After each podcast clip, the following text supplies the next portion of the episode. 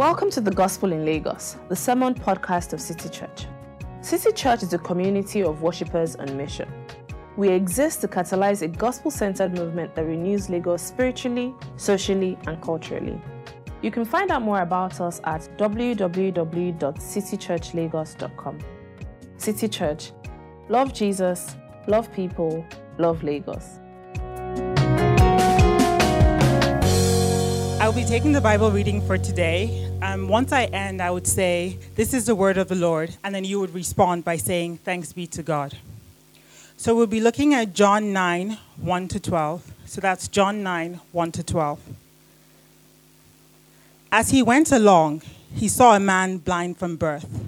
His disciples asked him, Rabbi, who sinned, this man or his parents, that he was born blind? Neither this man nor his parents sinned, said Jesus. But this happened so that the works of God might be displayed in him. As long as it is day, we must do the works of him who sent me. Night is coming when no one can work. While I am in the world, I am the light of the world. After saying this, he spit on the ground, made some mud with saliva, and put it on the man's eyes. Go, he told him, wash in the pool of Siloam. So the man went and washed and came home seeing. His neighbors and those who had formerly seen him begging asked, Isn't this the same man who used to sit and beg? Some claimed that he was, others said, No, he only looks like him. But he himself insisted, I am the man. How then were your eyes opened? They asked. He replied, The man they called Jesus made some mud and put it on, his, on my eyes. He told me to go to Siloam and wash. So I went and washed, and then I could see. Where is this man? They asked. I don't know, he said. And this is the word of the Lord.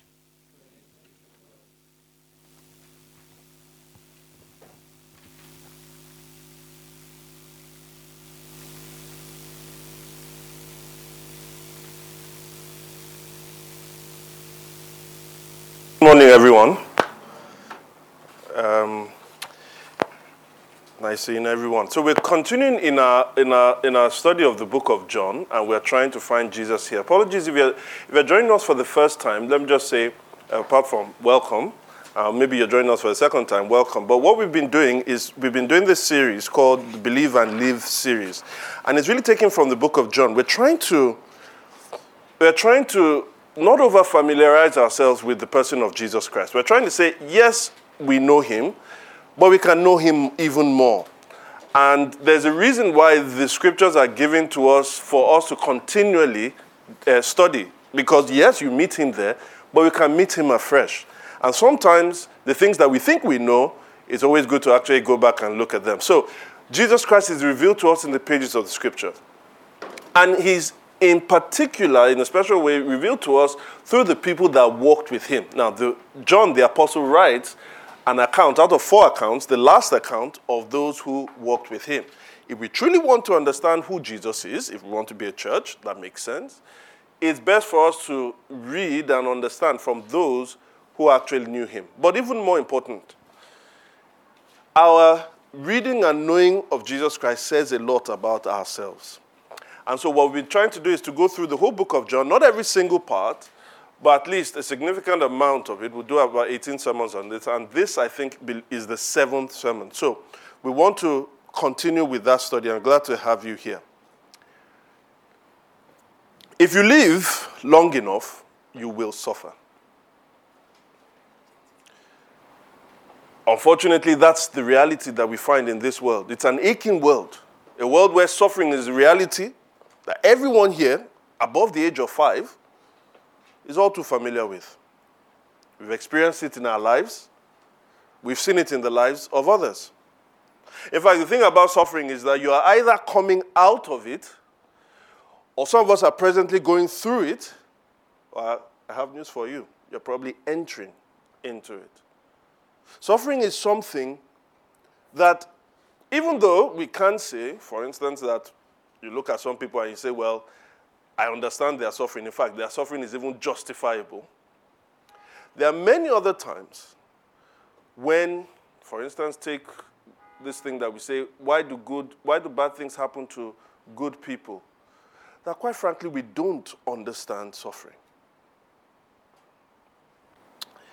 Now, again, I say it's a huge reality because it's one of the questions that every particular, any major religious system, or even the religious systems, have to answer.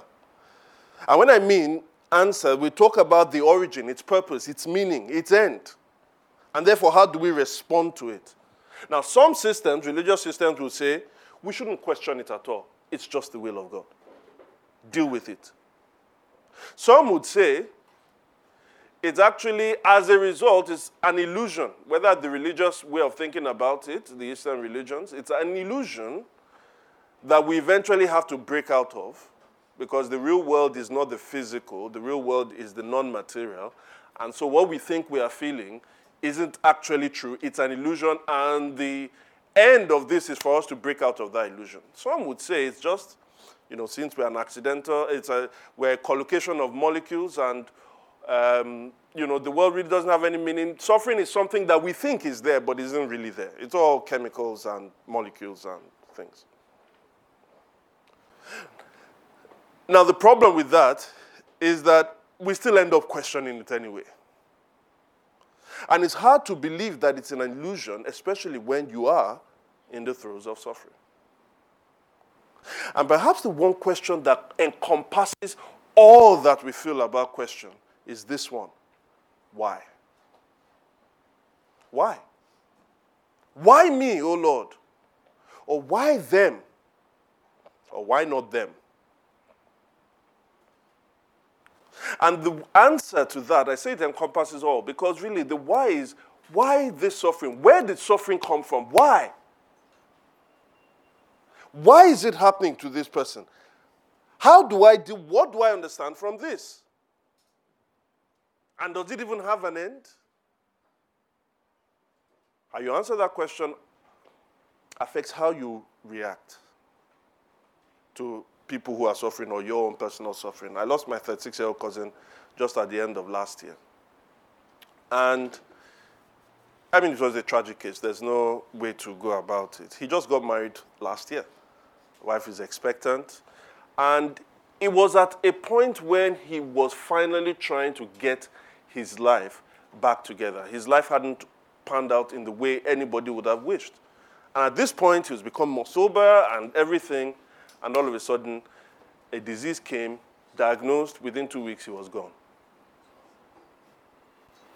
And I read on a Facebook comment of um, one of the, someone that was trying to console the younger brother, and the person wrote these exact words Be strong, it is well.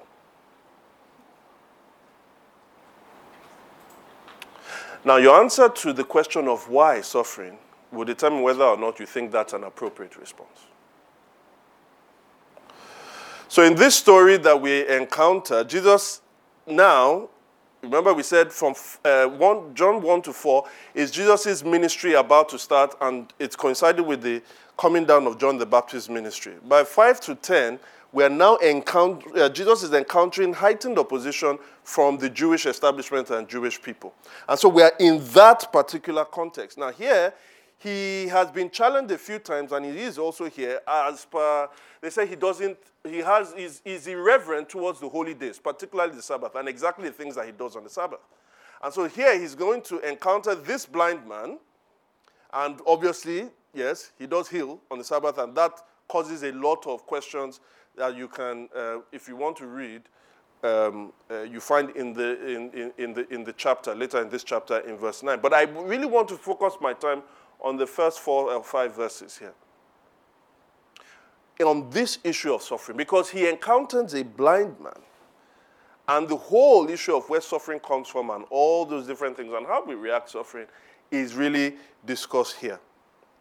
And we as Christians eventually have to know how to deal with it and want to hear from our Lord. So I want us to know, to, to go through this in three points. And one will be the causes of suffering, the reasons for suffering, and the defeat of suffering.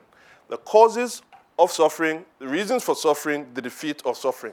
I don't know how I'm going to do this. I've been my wife knows I've been agonizing on how long I can actually spend here. I would ask you, just in case, I'll try my best to finish in normal time, but just in case, indulge me if this sermon takes a bit longer than we normally it normally would take because it's rather complex. Okay, so let's start. We start with the causes of suffering.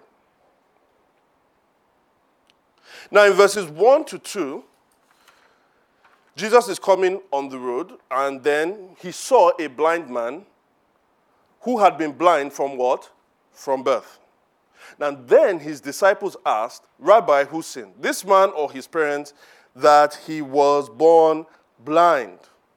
Now, notice, he is blind from birth. In other words, they cannot trace any tragedy that has happened to him that actually caused the blindness. Therefore, it's assumed if we cannot trace, maybe someone poked him in the eye or he had an accident, then the cause for this must be something unobservable, not something that we can see with the human eye. This is the assumption. The second assumption is notice they said that he was blind, that he was blind, right? Rabbi who sinned this man or his parents that he was blind. So they assume there's a cause for his blindness. There is a cause for his blindness. Now, these people don't believe, they don't live in an amoral world. What I mean by an amoral world is a world where they don't believe there's right or wrong, ultimate right or wrong. They believe that there's right or wrong. And that if you're on the wrong side of what, how we measure right and wrong, you have sinned, right? To be on the wrong side of this objectable reality of right and wrong, you have sinned. And then they go further. They map that sin to this man's disease. So these people are not assuming that they're not assuming that sin is not in the picture. For them, sin is in the picture. The question is, who sinned? Himself or his parents? Now, that himself or his parents introduces us to two tracks that we as human beings, most times us Christians, will largely assume is the cause for suffering in the world. The first track is the personal, the second track is others. The personal and the others. The personal leads to guilt, others leads to anger. What do I mean? So your business has just gone belly up, right? Your business has failed. It's either you made bad decisions, the personal, or it was a government policy. Others. If it is you, then you now start feeling bad and you feel guilty. I crashed this business. I should have done these things. If it's the government, we need to vote them out or rally against them. Either personal guilt or anger. Or again, you're obese. Well, it's either you're indisciplined or it's those that manufacturing companies that keep putting too much sugar and they don't tell us how much calories is there. Or even worse, I was recently, recently listening to someone and he said this, and I think it's true. Africa is such a, it's, it's, it's a, uh, when you think of uh, Africa, it's, it's mind boggling, right? The most naturally endowed resource continent is also the poorest. The most spiritually fervent continent is also the most corrupt. Why? Well, it's either our own, the corruption of Africans, or is the legacy of colonialism. So it's either we shout on ourselves, you Africans, this is the problem with Africa, or it is that you terrible white people. And you still want to come and collect our money again. The personal or the others. I know sometimes this leads to the combination of both of them is quite devastating. So your marriage has failed. It's not an either or here. Some people will say this. It was my bad it was your bad decision making for choosing that husband or for choosing that wife. And there's also an ancestral curse that's been following you. And so at that point you are, how did I take this decision? And I took this decision because somebody has been, you know, my grandfather had made a particular covenant. Now imagine you are that kind of person. Is there any way to go? So it's either his sin, his parents' sin, and in some cases, some would even say both of them. What's Jesus' response? Look at verse 3a. Neither this man nor his parents sinned. Jesus is saying, The two tracks that you have given to me actually don't work here. Why? Because the issue of mapping sin to suffering is not as simplistic as you think. You see, Christians, like I am sure the well meaning people that actually commented on my cousin's Facebook page, very well meaning, very well intentioned, but we often give very trite, pat, terrible answers to people who are suffering. Jesus wants us not to do so. You it because the Bible, the Bible gives us a very complex, nuanced relationship between suffering and sin. Way too complex for us to basically say, Francis, you know you're going through this. Do you remember that time that you borrowed money from me and you didn't pay back? Payback's a blank, isn't it? Those that know what the blank is, you have very corrupt minds.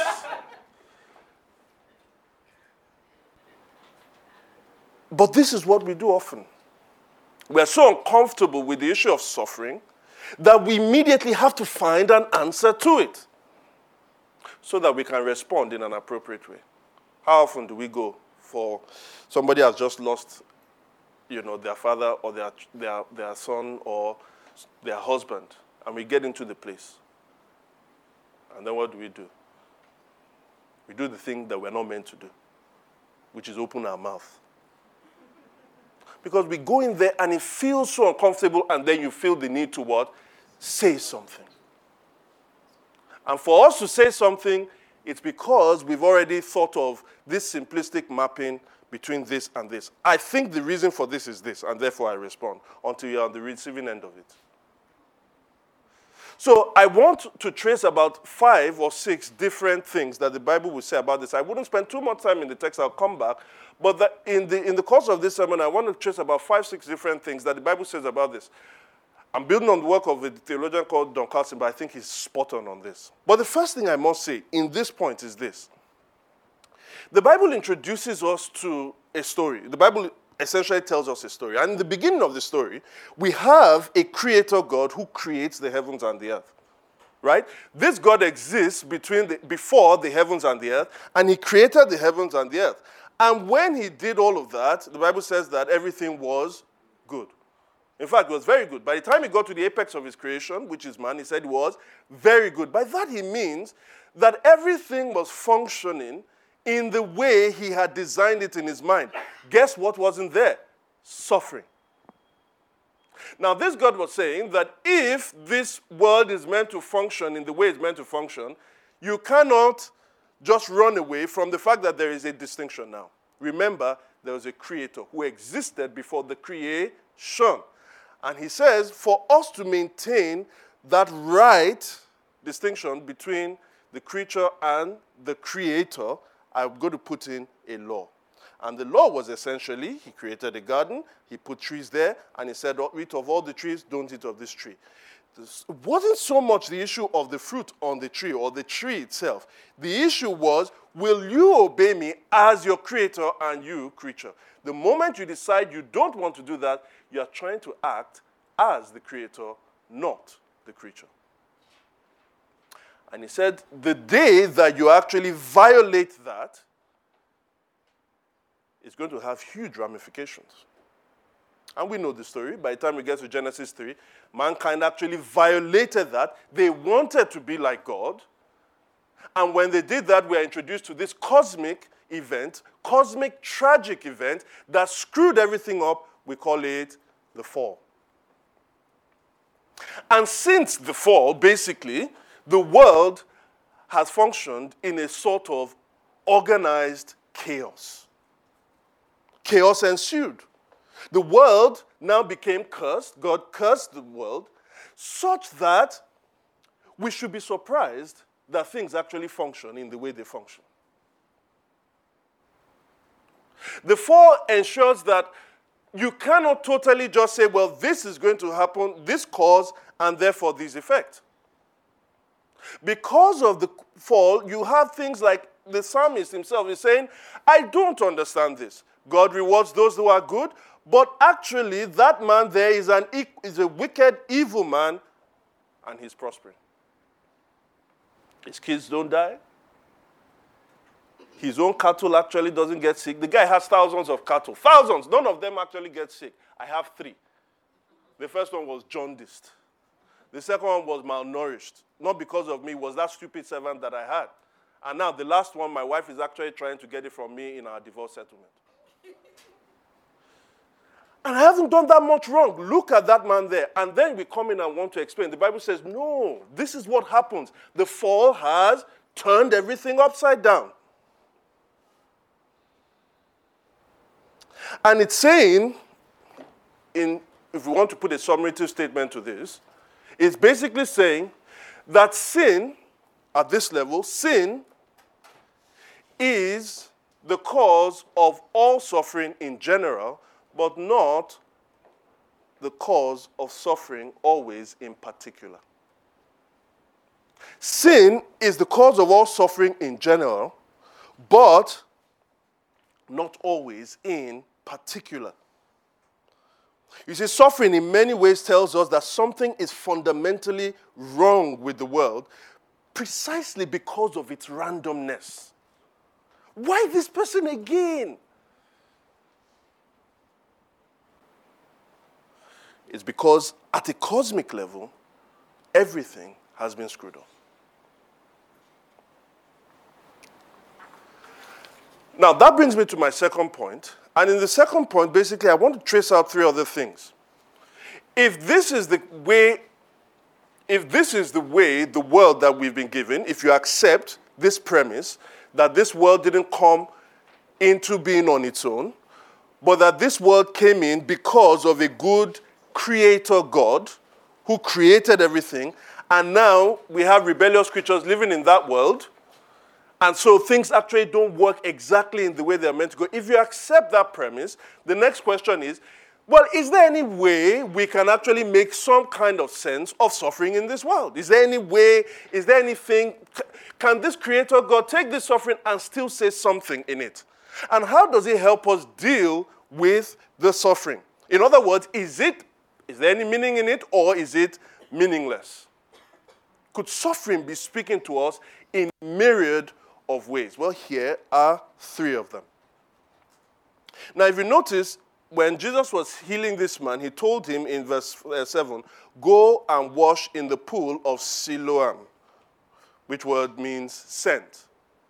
Now, there's another reference to Siloam in Jesus' ministry, but it's in the book of Luke. In the book of Luke, in chapter 13, Jesus is encountered with some people, and some people, uh, they come to meet him with a question certain, certain, something had happened. A terrible man, Pontius Pilate, whose name we mentioned today in the confession. He seems to always crop up somehow, I don't know.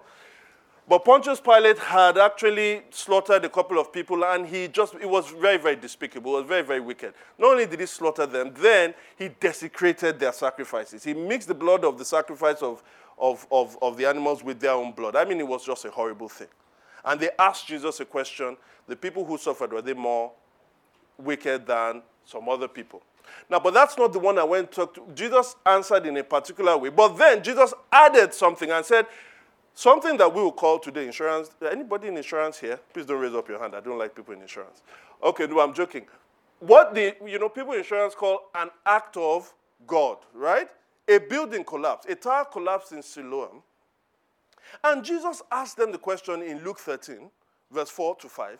He says, I suppose, suppose or those 18 who died, 18 people died, when the tower in Siloam fell on them, do you think they were more guilty than all the others living in Jerusalem? Here's what our way of thinking normally would say. I know one man, he was the husband of one wife. He was married to his wife for 60 years. He had four children two girls, two boys. He actually ran a good business. He gave to the community a lot. He did very well. This man died at 87. And when he died, he died in his sleep. In fact, when he died in his sleep, he looked, when we saw him, he looked like an angel. Very, very peaceful. No disease, nothing happened. The legacy was there. In fact, when we did his burial, it was a celebration of life. That is the way every Christian is going to die, or is meant to die. That is the peaceful way or the wonderful way, the way that says that you have actually done that, what is right. That is the way to die. So we say, now, he still had to die. And of course, you know, we're Christians, so he, we can't say he's without sin. Only Jesus was without sin. But actually, I can understand that this man's sin wasn't as bad, and therefore he died peacefully.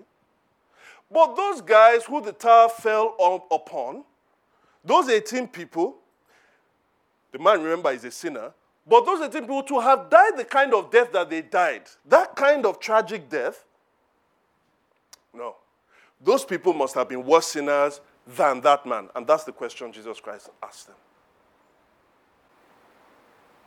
Do you think that is the case? Now, a rhetorical question, which he's saying, challenging them. That's what you people think by asking me the very first question about Pilate.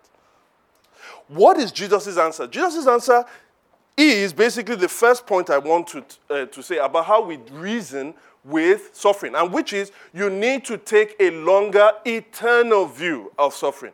A longer eternal view of suffering. Here is Jesus' response I tell you, no. Now, is Jesus saying that there's no, there is no reward for doing good in this world? No, he's not saying that. But he's saying that that isn't always the case. So I tell you, no. And then he doesn't get into their question. He says something else. He says, But unless you pe- repent, you too will all perish. What's Jesus saying? He's not talking about perishing in terms of the physical perishing. All of us do, are going to perish in that regard. He's talking about eternal condemnation. In other words, Jesus takes the occasion of temporal human suffering to say this is a window and a picture of what will happen beyond this world if you continue in the life that you are living. In other words, one of the things that suffering tells us in this world, or one of the things that God uses suffering as, this is maybe uncomfortable for some of us, is a warning. Every time we see suffering, we are we are faced, in some sense, we have a picture of what happens beyond this world if we die without God. So I say, well, that sounds harsh. Well, you wouldn't want to know the truth? Like my wife said, uh, uh was it my wife or Dami as well? Coming here today was like saying, if there's a rob- if there are robbers down the road, robbers down the road there, and we're all going there, and you know there are robbers there, then you meet somebody who is also going, and you say, ah, should I tell him? I shouldn't tell him. I don't want to hurt his feelings. if God, who has seen all eternity, is saying that I'm putting, I am putting cues in this world for you to know what's going to happen in the world to come, you will likewise perish. Suffering in this world becomes a picture of so, what suffering is that suffering exists beyond this world. It's not saying that because you are suffering that you are going to go to hell. That's not what he's saying. He's saying look at the suffering in this world. It is a window into the world that is to come. But somewhere else so that suffering has warning. But somewhere else Suffering is also seen as something in the world to come. In Romans 8, Paul says this. I con- Romans 8, 18. I consider that present sufferings are not worth comparing with the glory that will be revealed in us. In the first instance, suffering was used as a picture of suffering to come. In this other instance, suffering in this world is contrasted with glory in the world to come. Two ways to live, two destinies. Paul is saying that the suffering in this world, the aching in this world, is something that should inspire longing for the world to come in us. I don't know if any of you has lost anyone to cancer before. I have. One or two of them. I'm talking about when the cancer has now reached stage four, they're doing chemo, it's not working. What often happens? You see that person, the person is becoming gaunt. The person that probably was, you know, well, I know someone who was quite plump, the last time I saw this man, he was, I mean, it was a terrible, it was a terrible sight. And yet the man stayed for a couple of weeks. Let me tell you what I was thinking in my mind, what I know his wife was thinking in his mind, and I know everybody that cared and loved for that man was thinking in their mind. Do you know what they were thinking? Father, let him go. Because we know that that man was in Christ. So we're saying, Father, let him not let him not continue to experience this pain. Let him come and be with you where we know there is no more suffering. You see, quite often as believers, we want to take that away from people and still lock them in this world. I know God will do it. I know God will do it. Rather than trying to prepare the person for the place where all of this will be no more. Consider that the suffering of this present world cannot be compared to the glory that shall be revealed. I've used this analogy for these two things. I said it's like you enter into a hospital and you hear pains coming from two different directions. One pain is the pain of a cancer patient, stage four. What's going to happen after? That pain is an indication of something that eventually will happen. He's going towards his maker. The other pain is the pain of a woman in labor. Eventually, that pain will turn into joy. And that's what we have. So, suffering causes us to th- take the eternal long term view. If we are longing, we long for patience. So, on the one hand, it warns us. On the other hand, it causes us to long, uh, to long for Him. Second, it causes us to accept our limitations. How many of us have considered the book, I've read the book of Job beyond the first two chapters and the last chapter?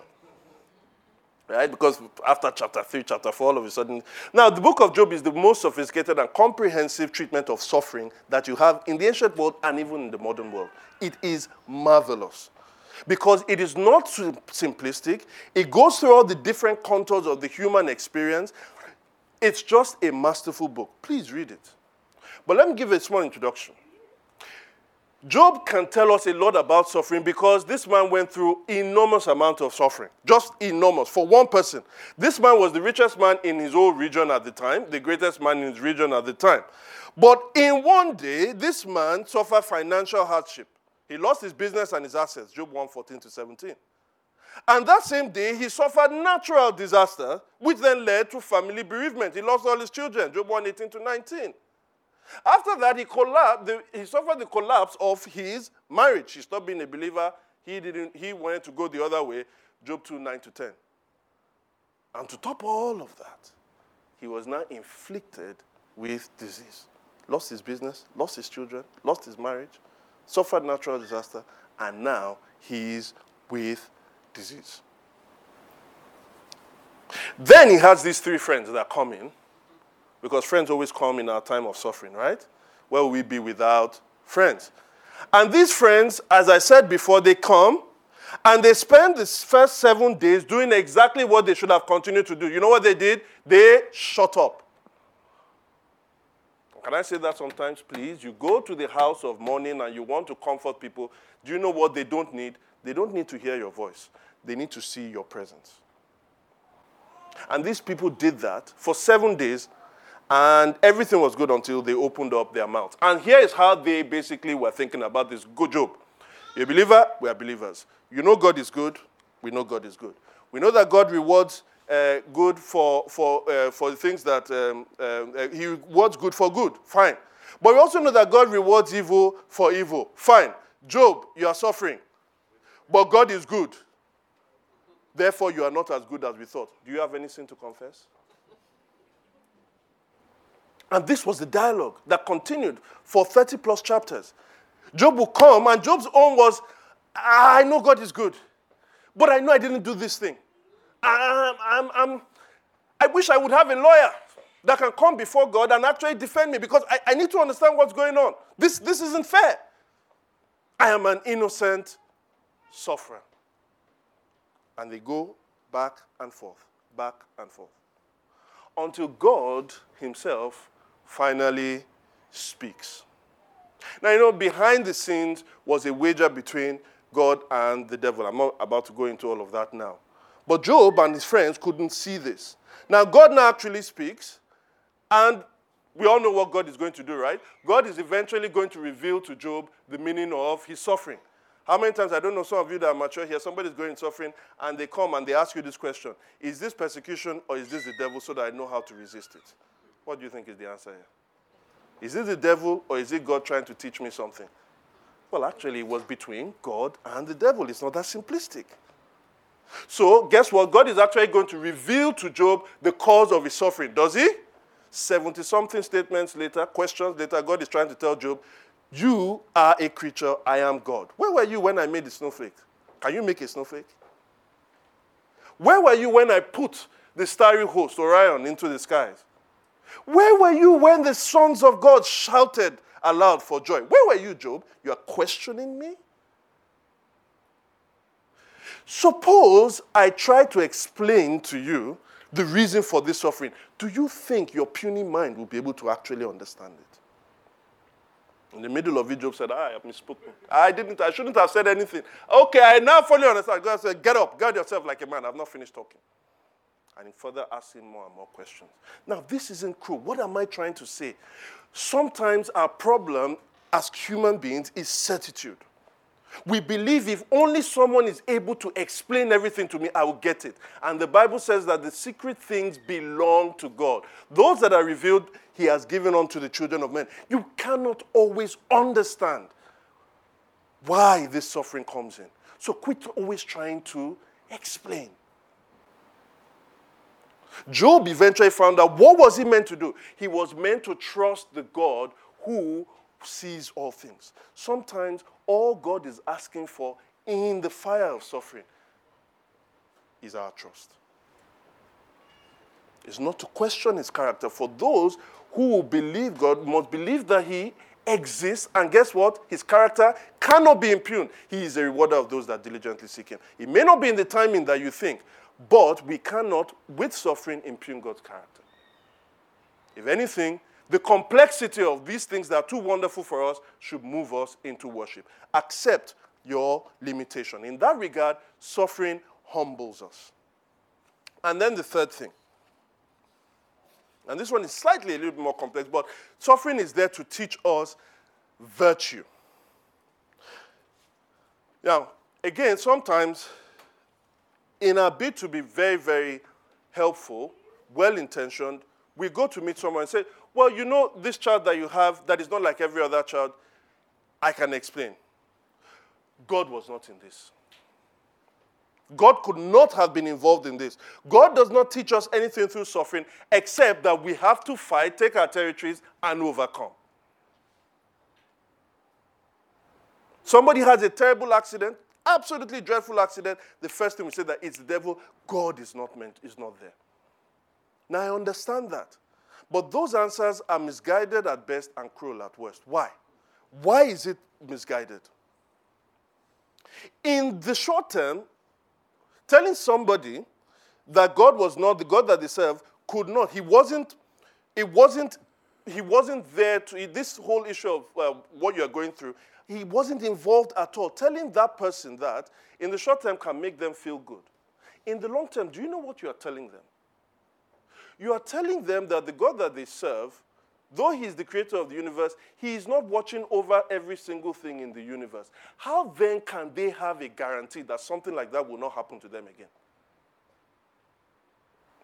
God is not involved in this. In fact, you're almost telling them that the one who neither sleeps nor slumber actually was taking a very quick nap on this particular issue. Ah, but don't worry, you know God, it won't happen again. Really? How do I know? So, in the long run, telling somebody that God knew not about their suffering, and because if he knew something about it, because he's good, he will have done something about it. So maybe he's very good, but maybe he's not omniscient. That brings no comfort to anyone. And sometimes, this will almost contradict everything I've said, we tell people it has absolutely nothing to do with sin. Now, this same Jesus in John 5 14, after he healed the man at the pool of Bethesda, saw the man again later and said, Stop sinning, or else something worse will come upon you. So, I'm not saying that even sins in particular has nothing to do with it. Here are two truths that the Bible speak, uh, says unequivocally, and none of us here is going to be able to match the two together. One, God is utterly sovereign over all affairs in this world. But this sovereignty does not act in any way as to remove human responsibility. God is utterly sovereign. Is utterly sovereign, but it doesn't act in a way to remove human responsibility. Two, humans are morally free creatures. That is, we make choices, and those choices have significant consequences. But this never acts in a way to make God contingent or make God reactive. In other words, God didn't know that this was going to happen, but now that God has known, God has a plan to get you out of it. No, God always knew everything.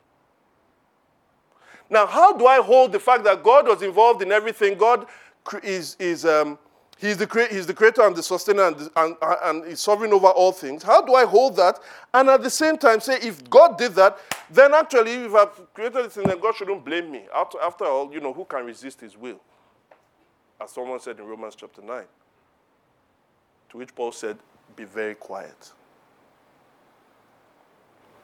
God holds us to account even though God Himself is sovereign. Now, what does this then mean in relation to this? Now, one example I can give is the issue of there are others in Isaiah 10, Acts chapter 4, but the one we all know, Joseph and his brothers. Joseph and his brothers, Joseph, we know, was sold into captivity in uh, slavery in Egypt. Eventually, he rises. His brothers don't know. He becomes number two in the kingdom. And then his brothers now move with his father. They're all reconciled, but now the father dies, and they think that he's going to get one back at them. And eventually, uh, Joseph confronts them and says, You know what? You meant this thing for, but God meant it for. Now, notice that statement God did not commit evil. And God, by calling it evil, was not saying that because this thing was working out the plan of God, these guys are not morally culpable. He never said that. Neither does it say that God didn't know what was happening, that it was after these people had actually committed the evil, then God now sat down with the cherubims and seraphims and says, How can we work out the best out of this? And in that regard, here is what suffering tells us that we are neither, neither, neither, neither totally guilty in every situation, but neither are we totally guiltless as well. Because God is sovereign and He is mysteriously working out good from evil, He is able to take the suffering lives, even when we are at blame, and then He's able to use it to teach us something. So, for instance, in Hebrews 12, verse 7 to 8, it says, Endure hardship as discipline. God is treating you as His children for what children are not disciplined by their father? If you are not disciplined and everyone undergoes discipline, then you are not legitimate, not true sons, daughters at all. True sons or daughters at all. In other words, did we commit evil, evil? Yes. And sometimes, or is there any kind of sin in our lives that is leading us to destruction? Yes. And so God brings hardship in our lives to teach us something. Or James 1 2. Consider it pure joy, my brothers and sisters, when you face trials of many kinds. Consider it what? Consider it what? Pure joy. Pure joy. When we face trials of many kinds, because you know that the testing of your faith produces perseverance. And perseverance, let perseverance finish its work so that you may be mature, complete, not lacking anything. In other words, God says, I use suffering actually to mature you.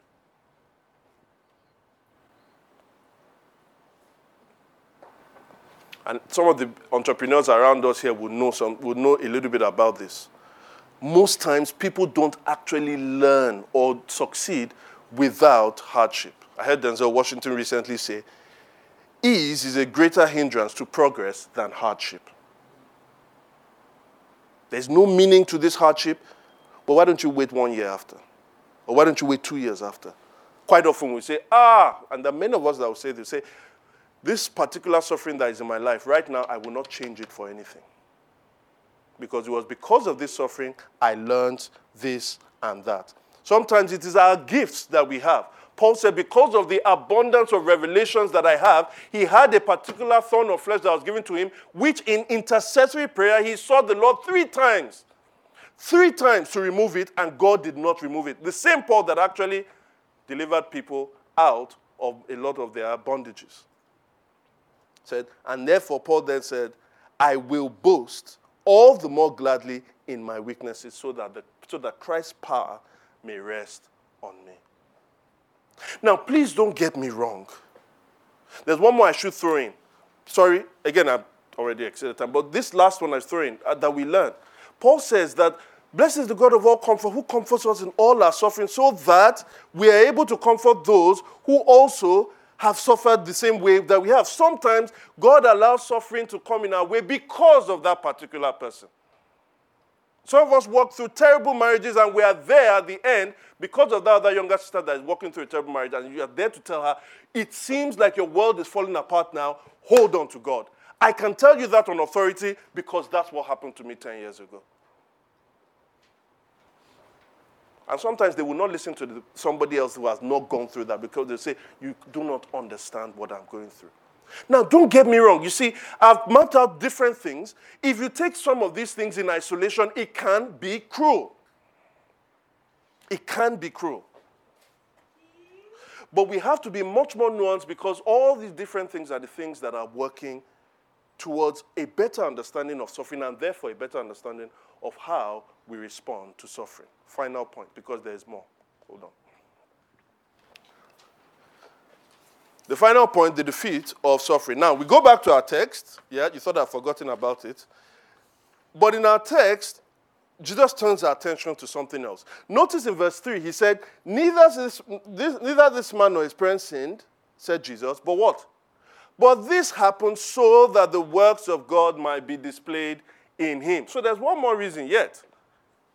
Why is this person suffering? So that the works of God may be displayed in him. Now, in this immediate context, Jesus, the works of God is what, as we see in verse 6 to 7, is that Jesus heals this man. Jesus does what? Heals this man. In 2 Corinthians 3, in 2 Corinthians 1, 3, uh, uh, 3 to 9, you know the same place where Paul says that part of God's response to suffering is for us to comfort people through their suffering. Paul later in that verse said, that he delivered us from such a great peril and he will do what? He will yet deliver us. So sometimes suffering comes into our life for the precise reason for God to deliver us out of the suffering so that we can praise him. Hear me very closely. God heals today.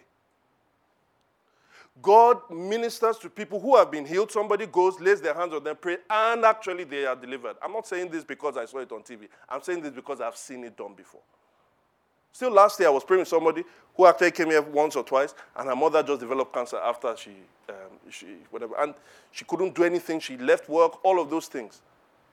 And I knew when I was praying with her, yes, I could say the will of God, you know, da, da, da, da, da. I didn't feel to do that. All I prayed with her for about two weeks was, God heal this woman, God heal this woman, God heal this woman. Yes, she was seeing a doctor.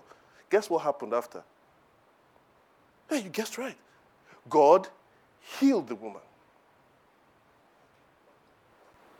You see, what was happening here is that Jesus, the one who is bringing the kingdom of God, was manifesting the power of the kingdom of God. Now, that's not the only thing, but it's not less than that. He's saying, in the world that is to come, the kingdom I'm bringing, there is no sick person there. Read Revelation 21.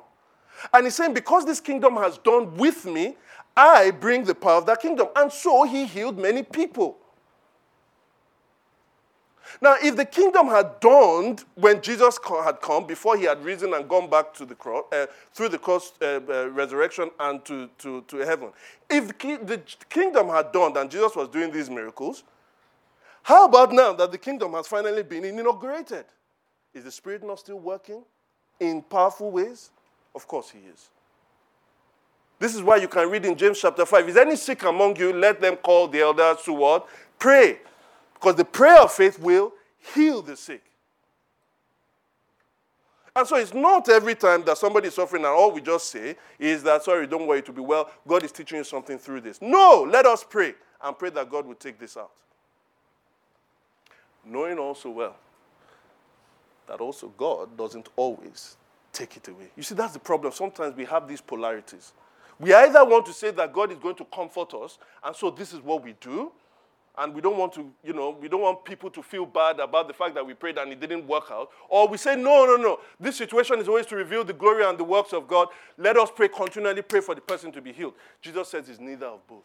It's both and. In fact, I have to say, for those of us who say, yes, God does heal today, yes, but the Bible speaks more about suffering than about the healing.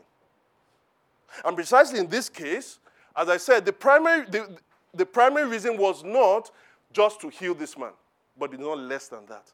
How do I know that he doesn't heal all the time? Because Jesus was using this occasion not so much to say that I am always healing everywhere. Look, even read Mark chapter 6. Jesus did not, was not able to heal some people, not because he wasn't God, but because of their unbelief. I'm not saying that means that every time we believe, that's when he heals. No, it's let's not be too simplistic. But he uses this as an occasion, a greater occasion to reveal something. What we read in the whole book of John, that he's revealing his identity. He reveals something about himself, verse 5 I am the light of the world. What does he mean by that? This man who is blind becomes an analogous or representative of the world's condition. If he is the light of the world, it means that the world itself doesn't have light. The world is a dark place spiritually, and Jesus is the light that brings. Uh, Jesus is the person that brings light into the world because in him he is the light, and in him was the light of. He is the life, and in him was the light of all men. Now, I just spoke about the fact that we like, people, we like it when we're going through suffering that somebody else has gone through the same thing. In every other religion, you have a God who, whether the people admit it or not, is aloof from their suffering. It's not that he doesn't know, he sees that God sees or their gods see, but they're always trying to provide a means for you to get out of it. Or you just accept it. But Christianity teaches us something different. It says, In the beginning was the Word, the Word was with God, and the Word was God, and the Word became flesh and dwelt amongst men. In other words, we have a God who said, I know you suffer, I care that you suffer, and I'm going to tell you how I care, precisely because I'm going to come and share your suffering. In what we call the incarnation, we have a God who is identified with us in our suffering so that you cannot one day get up and pray and say, God, like I know someone that wrote this, God, you can't really understand what I'm going through because you know what? You are God. And God says, Jesus. Hebrews 2:18 says this. He, because he himself suffered when he was tempted, he is able to help those who are being tempted. I have someone this week who have been going through something. I said, These things that you've been going through, these past hurts, the unavailability of your dad and all this, how often do you take it to Jesus? I say, How do you work out? Cast all your cares on him, for he cares for you. How do you know he cares for you? Because he became like one of us. Not only does he identify with us, though, in our suffering, he has done something about it. Now, like most of us, I struggle, the thing that I struggle with the most as being a Christian, this is the thing. If anything was going to make me stop being a Christian, and it wouldn't, but if there was anything that was going to make me stop being a Christian, it is the reality of innocent suffering. I was talking with Bimbo just um, uh, recently. She's about going to do some planning for, you know, helping with the people in the IDP, IDP camps. And just the thought of, you see, a one-year-old or a two-year-old who has not known any other thing but actually running away from people, living in camps. And some of them, as they're born, maybe they have cataract in their eye. Some of them are born, they are now malnourished, kwashiorkor, and all those things. You look at that and you want to say, why God? Now, what is behind this why God? When we look at little children that are suffering, the reason why we have a visceral reaction towards that suffering is because we call them innocent. They've not had time to do any evil. So, this thing behind our mind that maps evil to suffering, we say that couldn't have worked with these children because these children have not had time to do any evil. And so, it, even though we look at a 65 year old man suffering, it doesn't really feel the same way as when we see a little child suffering. And so the question becomes why God? Why God? Because of innocent suffering. But notice something about the little child. I say he's not had time to do evil, but neither has he had any time to do good.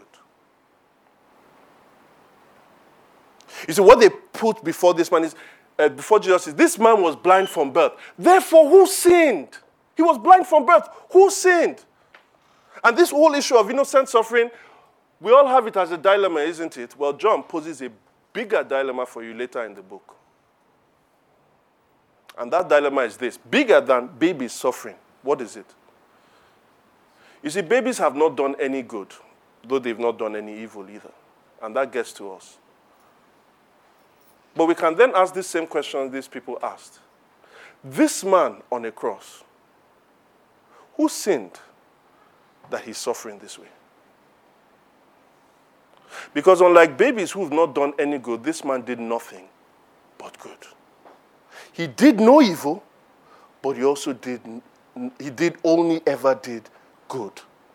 And yet he is suffering the most brutal and shameful of deaths that humankind has ever known. It was both eternal and both shameful. And the question is, why is he suffering? Who sinned? And the answer is us. Us. You see, Jesus is truly and ultimately the only innocent sufferer. But he, su- he suffered on the cross because we had turned away from God. Ultimately, whatever suffering we go in this life, but hear me carefully, based on everything I have said, we are not totally guiltless. I didn't say we're fully guilty as well. We're always fully guilty. But we're not totally guiltless. Because of the fall, because none of us can sit down here and say that we've never done anything. He can say he had never done anything. He only pleased the Father. But he went there so that the consequences, the ultimate eternal consequences of our sin does not fall upon us in the eternal condemnation, but that he took that eternal condemnation for all of us who will believe in him. In our darkness, he says, I am the light of the world. To run to him is to say, I need your light. Would you listen to what suffering is ultimately trying to point you to? Yes, it's all the things I've said, but ultimately, suffering is pointing us to Jesus. You see, in his resurrection, because eventually he did not stay in the grave, he guarantees us that this suffering will not have the final word. He defeats death at its own game and he rises up. And now he's entered into that future, that future that we said we long for. How do we know that that future is secure? Because Jesus has already entered it. Question is this Would you be like the blind man that says, Yes, I need you, or the Pharisees later in 39 to 41 who rejected it? And as for us that are Christians here, the Bible, yes, says many things about living the victorious life, but part of the victorious life is that we identify with Christ. Christ identified with us. And so now we identify with him until that day comes. We're going to break bread now. And I'm sorry for taking so much time on this. But I want us to break bread. And I want you to think before we come to ponder on Christ being the light of the world and whether He's the light in your life. Remember, suffering is pointing to Him. And even when we break this bread, we're actually depicting the suffering of Christ by breaking and showing the way his body was on the cross. Now, there may be some of us here who have not come to faith and union with Christ. And you are pondering this decision in your heart. Can I ask that whilst you ponder this decision, why don't you watch us who are believers in Christ? And speak to one of us at the end of this service, and we'll prepare you for the next time we want to have communion. Thank you for listening to the Gospel in Lagos. We pray you've been blessed by this message. To learn more about City Church, visit www.citychurchlagos.com. City Church. Love Jesus, love people, love Lagos.